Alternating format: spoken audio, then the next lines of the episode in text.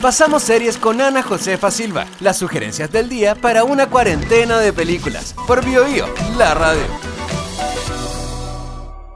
Okay, I warned you. One drip and you're out. Oh, come on! Out now. It's gonna melt out. Una pandilla de niños pequeños juega a hacer pillerías cerca de unos edificios color lila indefinido en los grandes espacios soleados en que transcurre el proyecto Florida de Sean Baker.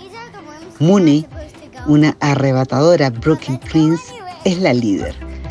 Es verano en Orlando y ellos juegan a circular, correr y hacer maldades en su barrio.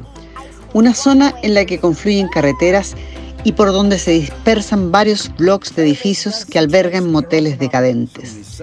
En uno de estos lugares, del que está a cargo Bobby Villan Dafoe, mal viven estos chicos.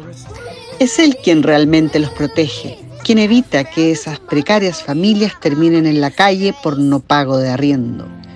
Porque así como la mayoría allí, la madre de Mooney, Haley, es una mujer joven, sola e inmadura, sin trabajo, que no tiene a dónde ir.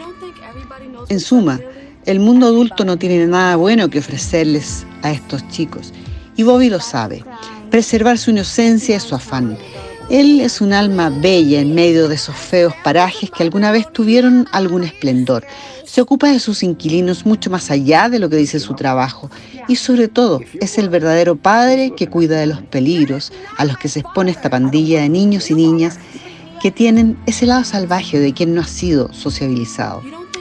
Los personajes de Proyecto Florida, una comunidad donde hay de todo, son seres queribles, con zonas grises como todo humano, contradictorios, vacilantes, a veces generosos, a veces duros, cambiantes. El director Sean Baker no los juzga, no los culpa, no los exime.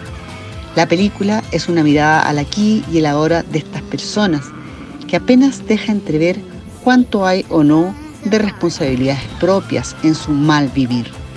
Entrañable. Está en Amazon Prime Video. Let's. Quedarse en casa y compartir las sugerencias de Ana Josefa Silva. En BioBio, la radio, en buena compañía.